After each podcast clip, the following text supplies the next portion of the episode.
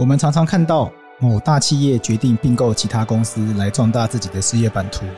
然而，企业并购就像投资风险，有赚有赔。并购虽然是企业快速成长的方法，但其中伴随的法律风险也不小。在企业经营管理的过程中，其实处处是风险。应该如何避免企业经营的法律风险？在这之中的关键就是风险管理。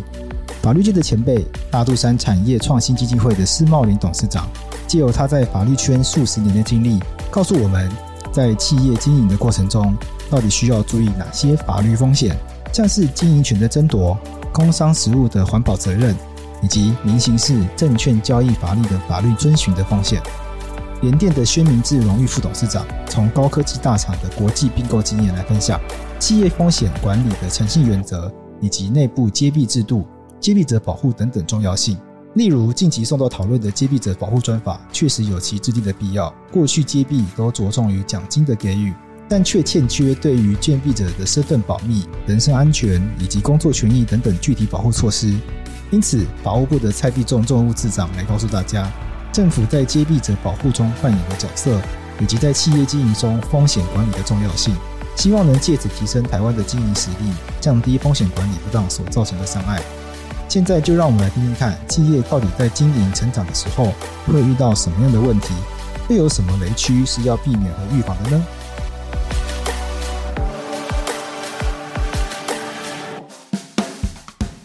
在分出去的阶段来看的话呢，就必须注重到股东的权益和员工的发展。在企业整并的部分啊，不但要积极，那更应该要审慎。那第一个，你谋定而后动，行动迅速。行动迅速的时候呢，空间就少了。那要各方同步，然后依法去揭露。揭弊之后，所有包括民刑事责任，包括后来它能不能再复职，所以我们希望说立法完成之前呢，透过鼓励能够保护揭弊者。跟很多企业就强调，你不做好风险的预防，等到危机出现是很麻烦的。所谓风险管理，不是做危机管理，那是下策。那我们今天要跟三位来宾来聊聊看，当我们在经营企业的时候，有哪一些法律风险的预防意识是我们需要具备的？因为过去这几年，不论是金融业还是工业，都常常会因为法律遵循的不完备而遭到主管机关开罚。那我们也可以来看看这个案例。但是在这个案例中，日月光公司102年，他们因为违反水污染相关的法规，所以被高雄市环境保护局开罚高达上亿元的罚锾，而且还被勒令停工。这个上亿元的罚锾听起来非常的惊人，不过后续的行政诉讼是有让这个日月光公司最后认定说，他只需要罚4700万元。但我想对观众朋友来说，4700万元其实仍然不是一个小数字。那即使对于日月光这种大公司来说，或许4000万是一个不算很大的金额，但我想公司的经营是要赚钱，是要投资，4000万与其拿去缴罚锾，不如拿来好好的运用在公司经营上面，这样子才有办法帮我们的公司经营者、投资者以及社会大众开创更多的利润。所以我想这个案件的裁罚出炉之后呢，越来越多的民众、越来越多的企业主去关心我们的制造业、我们的工业、我们的公司应该要来如何做相关的法律遵循。所以在接下来我们想要来请教一下施茂林董事长说，所以我们从这个案例可以看出，企业如果等到事后被裁罚才来处理，其实是比较不好的，应该要能够做到事先的风险预防控管，这样子才能让企业经营更加充分发挥。所以在这边我们就要先请教施茂林董事长，企业经营的法律风险到底指的是什么样的东西？好，主持人已经道出了企业最需要注意的预防风险的管理。我们常常看到很多企业是觉得要紧啦，拄到甲个讲啦，已经来不及。那个风险危机出现，谁都没办法做好这个管理的工作，也最多只能做到减低损害、掌控损害。那事实上，我们从很多的案例里面看得出来，企业常常忽略法律的问题。我们就先讲很简单，董事长可能一大早跟总务讲啊，我们家的碰意他跑起来，你管给他买一个，好，50万的沙发就运到他家去了，有没有问题？好了，这个太太在家闲着没事干，说啦，老公啊，给我挂个闲差去做脸甘心，有没有法律问题？这个儿子结婚请客的费用公司来付，他说这是我们家开的公司，有什么关系？好了，我有一个专利的商品，我交给我女婿去生产，可不可以？另外我厂房要这个扩建，所以向大股东购买土地，这些看起来好像很平常。另外我们再谈一个，公司的资金你可以自由运用吗？我要投资，要理财，要买什么商品，这是我可以做主的，事实上都是法律问题。一个公司从经营本体到它厂房土地的购买，到你的营业行为，到资金，到智慧财产，都有法律的风险问题。所以所谓法律风险，就是法律风险的责任，因为你违反法律就带来民事责任、刑事责任、行政责任，所以基本上法律风险就是法律风险责任，你应该要去好好的注意这个区块。我一再的跟很多企业就强调，你不做好风险的预防，等到危机出现是很麻烦的。所以在这里我只强调一点，所谓风险管理不是做危机管理，那是下策。从刚刚施董事长的分享内容，我们可以理解到法律风险对于企业来说其实有非常多的面向，我们应该按照自身的产业以及业务性质来做不同的管理方法。而过去施董事长在担任法务部长期间，也将原本着重于公务人员的反贪腐移转到对于企业的反贪腐相关措施。这些实务上的转变，我们就会想要好奇问说，为什么反贪腐也会跟民间企业有所关联呢？我想大家都知道，大型企业如果面临到法律风险，它事实上也会连带的影响到整个社会，所以政府尤其是法务部这边特别将企业的诚信经营列为一个重要的猎物。所以接下来我们就要来请教看看蔡次长，请问目前法务部对于企业经营的法律风险有没有特别关注哪些重点？其实经营企业不是可以为所欲为的，这里面会牵涉到很多的一个法律责任所以这个公部门我们认为对一个企业经营的风险除了可以从刚刚的一些风险管理的层面来观察跟提醒外那么特别要重视公司治理，那么和企业诚信的一个角度。那么我国青年印象的指数就是所谓的 CPI 它明显进步现在我们大概在全球我们大概赢过80%以上的这些国家，也就超过 84% 的受评国家，而且近年来我们排名在28名，分数65分，是有史以来是最高的这个成绩。但是这个不是只有公部门的努力了，那这部分评比事实上很多关键都是我们这个企业的经理人他们对于政府公部门跟私人企业的一个互动那么这一部分也呈现出来这种，所以企业越来越重视法规遵循的种种努力已经被看见，所以这一部分也在我们的国际青年的印象指数里面有一些明显进步，所以四部门的加入是未来我们才能够精进的一个关键。那么重视企业的一个诚信其实这也是落实联合国反贪腐公约的一个规定。那么事实上大家都知道现在不能闷着头干现在在国际社会台湾在这一两年因为我们的防疫的成绩因为我们的反洗钱它都得到国际的一个肯认，所以有关重视企业诚信未来那么也会形成我们一个跟公部门的一个反贪腐的一个共识能够被国际社会来肯定，所以我们司政们在这一部分也要增加的努力。那么有关于跨域合作那么本人到法务部服务以来那么也要求这个本部跟廉政署那么也从预防的角度寻求一些跨部会跨领域的合作那么对于大型企业跟法令遵循的研讨会那么比如说我们跟金管会合作的举办了有关诸多的一些研讨会，还有我们在全台办理的9大场次也就是说中央跟地方机关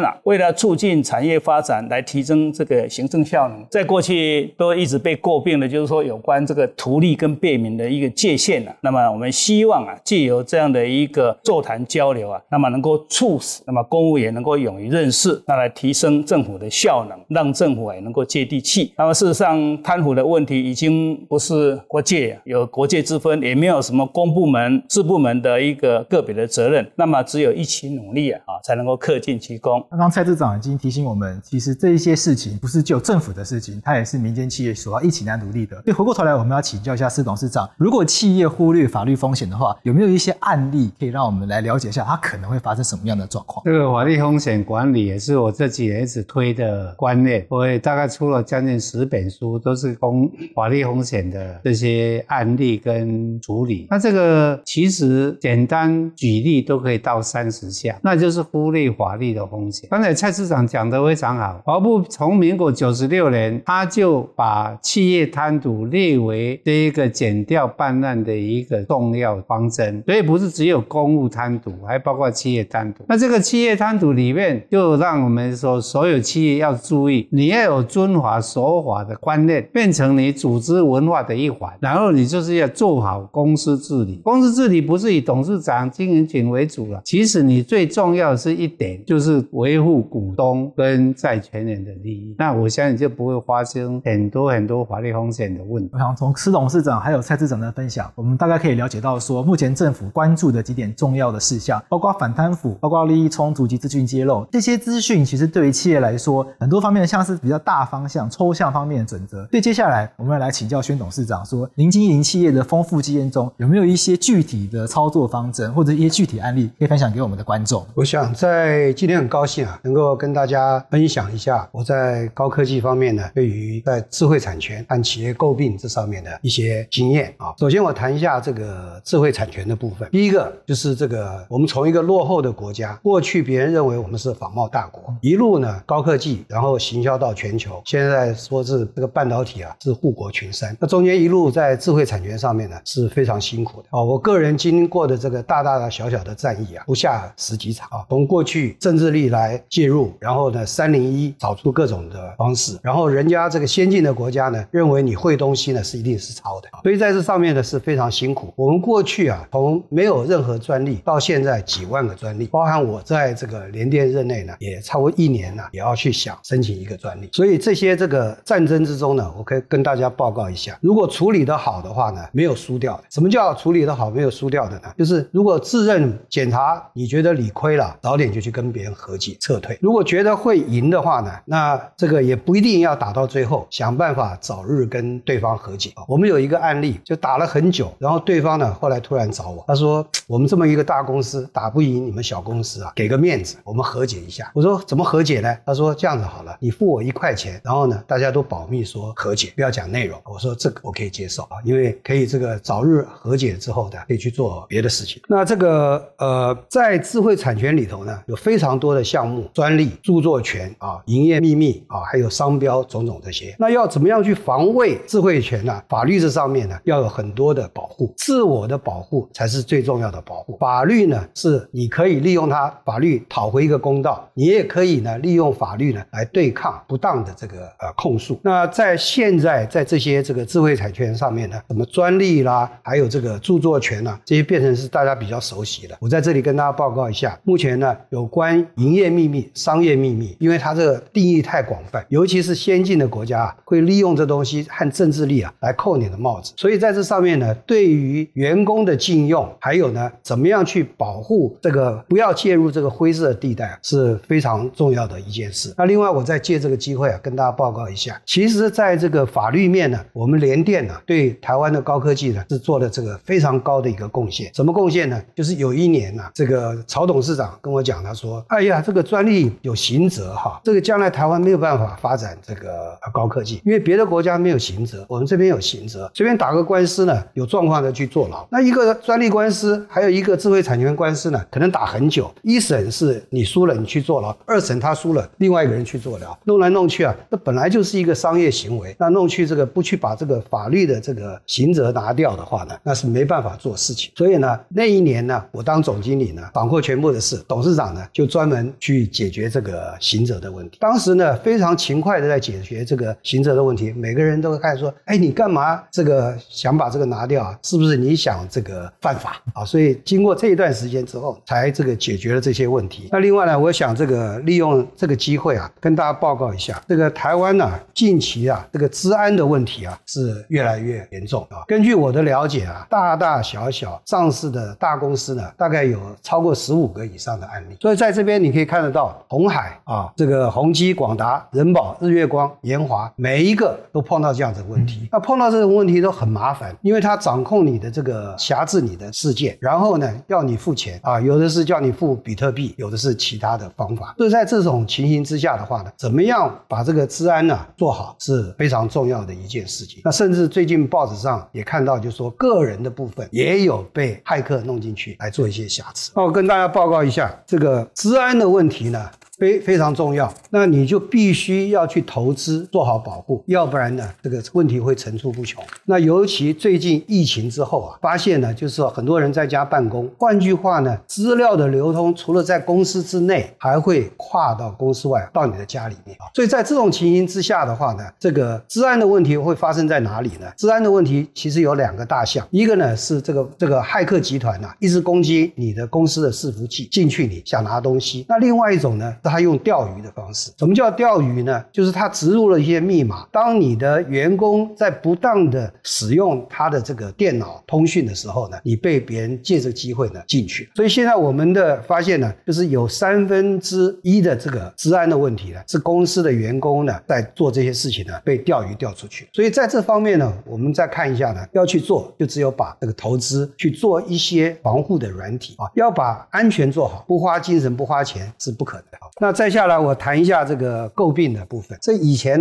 联电是一个垂直整合的公司，那一个小公司在台湾就想全球化。那全球化之后呢，我们就不需要那个 logo 了啊。那这里头我们看得到，就是说从全球化的过程，我们有两个很大的项目。那一个项目呢，就是把内部的一些产品公司呢分支出去。那中间大家可以看到有联发科啊，现在也是这个仅次于台积电最红的公司啊，联咏科技啊。那这上面列的公司呢，都是原来联电的。在分出去的阶段来看的话呢，就必须注重到股东的权益和员工的发展。所以在这上头呢，我们一个呢就是内部呢把它分支出去，那另外一个呢，我们去再转型变成是一个以制造为主的。那以制造为主的时候呢，在2000年的时候呢，我自己主导了一个我们叫做5合1的一个这个案子。那5合1呢是5家公司合并变成是一个大公司，在这个纽约证交所上市。那这个困难度是相当的高了啊，因为大家看到这里面的公司里头，其中有3家公司呢背后呢是11家美国加拿大上市的公司。所以呢在这个要遵循法规，要能够完成，然后呢后来呢能够在这个美国呢证交所呢这个挂牌上市啊。那这个工程呢牵涉到那么多的上市公司，那保密是非常重要的。所以我个人呢自己很自傲的说，有一个经验呢，就是为了这个5合1，那要开5个公司的董事会，那5个公司的里面的董事呢有大部分是上市公司。所以我个人呢一趟这个飞机飞到美国去，然后在美国停留30个小时，把这些所有的公司的股东都沟通过，他们开过董事会，然后得到一定的决议，然后呢我们开完董事会，在联电在台湾呢宣布这个5合1的这个案子啊。所以我跟大家报告一下，在企业整并的部分啊，不但要积极，那更应该要审慎啊。那第一个，你谋定而后动，行动迅速。行动迅速的时候呢，空间就少了，要各方同步，然后依法去揭露，我想这个是很重要。第二个是保密，第一要怎么样去保密呢？不相干的人呢，就完全不让他碰到资讯。那至于相干的人呢，有接触到资讯的时候，你给予约束，然后这个要求他责任。那另外一个谈这个诟病或这个 spin off 出去的啊，一定都是赢的，没有输家，只有说多赢少赢的问题。那另外呢，我们绝对要遵循法律的规范。那全世界各国的这个法律见解规范呢都不太一样，所以在这样情形之下的话呢，事先多做沟通啊，不要心存侥幸啊。心存侥幸呢，这个墨菲定律啊，到时候呢它一定出来的啊。那另外一个很重要的是呢，成大事不能省小钱啊，那一定要去找有专业的律师、会计师、顾问来做，不要说听说谁比较有经验可以省点钱啊，那不能顾全到这个整体的规划呢，那就是非常这个危险的事。那另外呢，在心态上面呢，把长期的股东利益放在第一，一定要符合股东的权益啊，符合将来股东的利益。那另外呢，你要将心比心，替对方的股东着想。在这样子一个情形之下的话呢，一定会找到一个这个空间，然后呢大家来做。那最后最重要的是呢，就是刚刚讲说必要人给予约束，要求他承担责任，就是你要告诉每一个人说，你绝对不可以不法，不要等外面查到自己知道又把他送去法办啊。这就是我在企业诟病这上面呢，觉得说大家要审慎注意的，也提供给大家参考。我是桂智，你现在收听的是法科电台。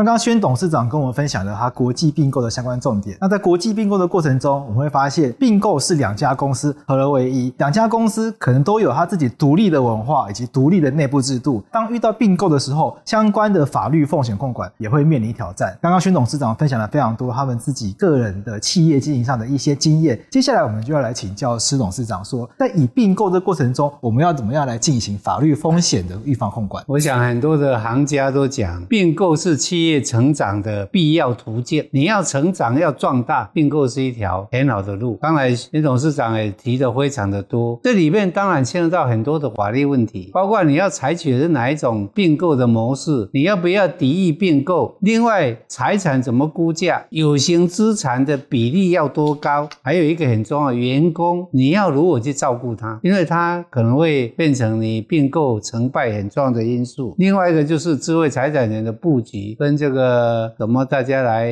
这个享有，另外一个就是相关权利义务。那不管怎么讲，并购跟一般法律风险一样，要做好预防管理，从你要预估有什么法律风险，评量，然后建设，采取策略，然后进行并购程序。我相信顾好法律风险一定可以让并购成功，让你的企业更能够壮大。那再从前面的讨论，我们会发现到一个重点，那就是企业风险它应该要着重的在于预防，而不是当危机发生了我们再来管理危机，再来解决危机。而近年在国际上越来越注目的一个概念叫做接弊者保护，因为接弊者保护指的是公司内部人愿意把发生在公司内部的不当交易或者不当行为公布出来，让危机在还没有发生的情况下，我们就可以赶快察觉到它有法律风险，要来进一步来做预防管理。因此接弊者保护也可以说是风险预防的一环。所以在这部分我们就要来请教宣董事长，对于企业来说，接弊者保护是麻烦制造者吗？还是它有它一定的价值？向阳公益基金会呢，是我跟前法务部长廖正豪20年前呢共同成立的啊。这20年之间呢，我们不断的在学校宣导法治的观念，让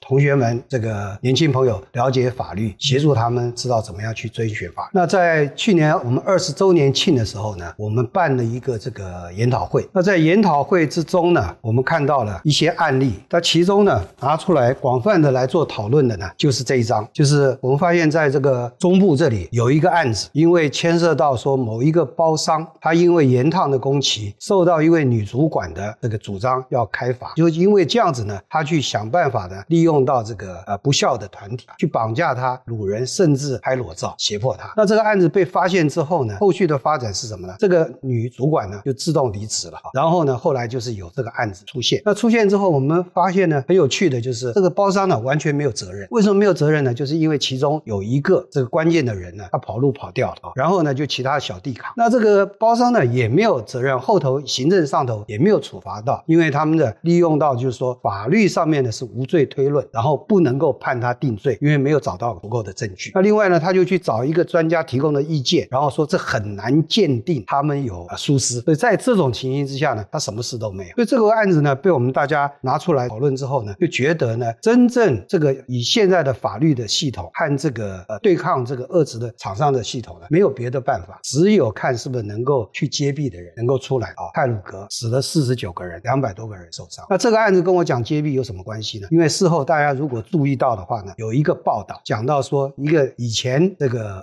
那个公司的包商公司的员工，他就想接弊，因为呢这个包商啊在其他的地方呢都有不当的使用危害到安全的种种的不良的事迹，可是呢他没有那个胆子去接弊。所以在这种情形之下的话呢，他如果当时接弊，那这个就会列入黑名单，那可能就会避免了这个灾难。所以在这上面呢，我们就提了一个这个案子呢，说希望呢做一个防治弊案的一个联署。那联署什么呢？联署的就是说，我们要替公务员撑腰，替执法者做后盾，给接弊者保护。那刚刚讲的这些案例呢，其实我们公务员呢很多都受到不当的胁迫。公务员呢讲起来他威权很大，其实他是每一个个体都是非常脆弱的，那不当的这个团体在后面去弄他，他几乎没办法抵抗。那另外一个呢，行政的裁罚呢往往又以法律为依据，那法律呢又是无罪推论。那在这种情形之下呢，明明知道有状况，行政上面也不敢主张去给他做裁罚。那另外呢，刚刚谈到的这个太鲁阁事件，用不良的公司利用人头这些事情呢，都应该是可以去杜绝的。所以另外呢，除了这些之外呢，如果是这个对公益和这个公众利益有严重违反的时候，有这种事情呢应该做严重的惩罚。所以在这种情形之下呢，我们就提出希望给揭弊者呢，除了保护之外呢，再给予重大的奖励。那唯有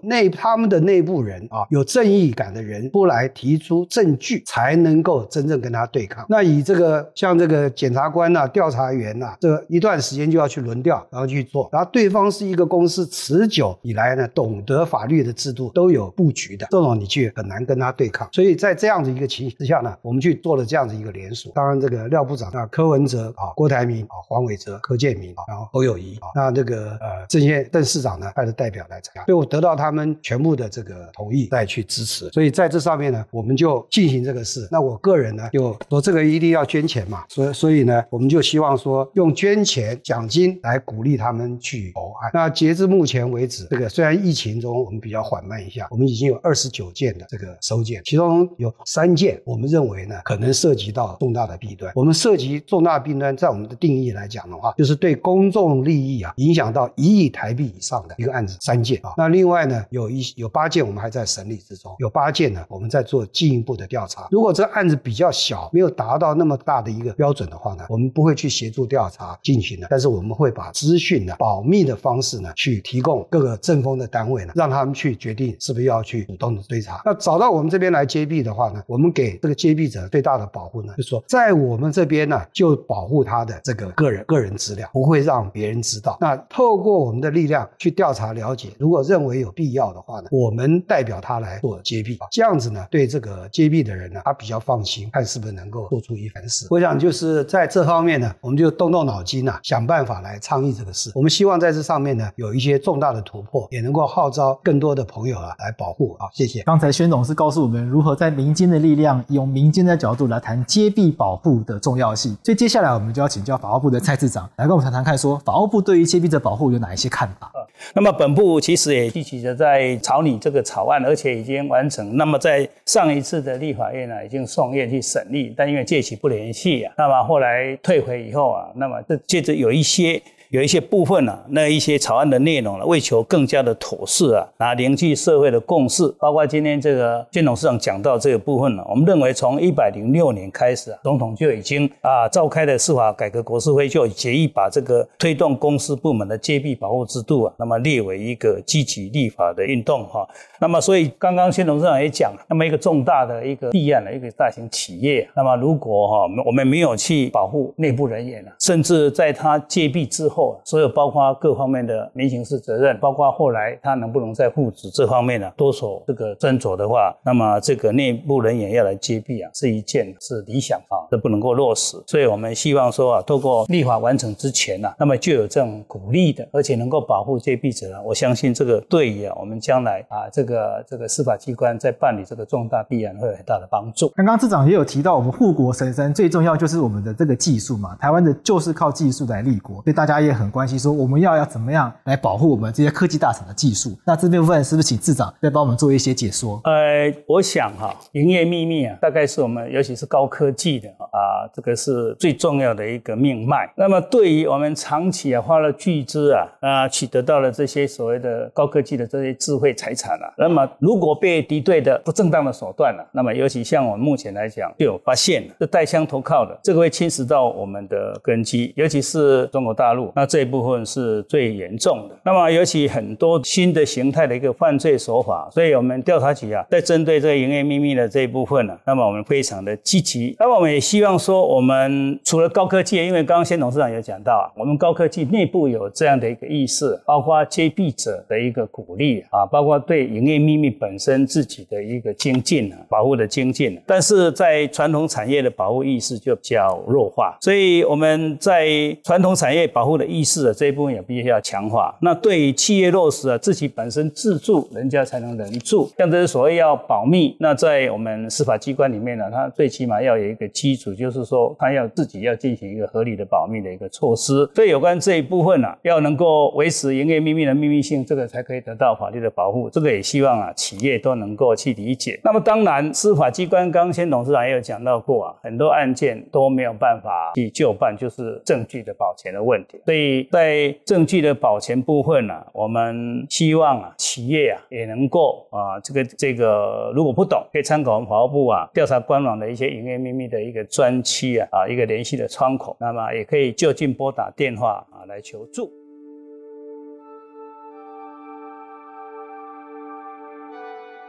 好，我们今天节目到了尾声，很感谢施董事长、蔡市长还有宣董事长为我们带来的分享，让我们能够从宏观的角度来理解企业经营的法律风险，也让我们对接力者还有营业秘密有了更多的认识。谢谢观赏《遇见大未来》，我是桂智，我们再见。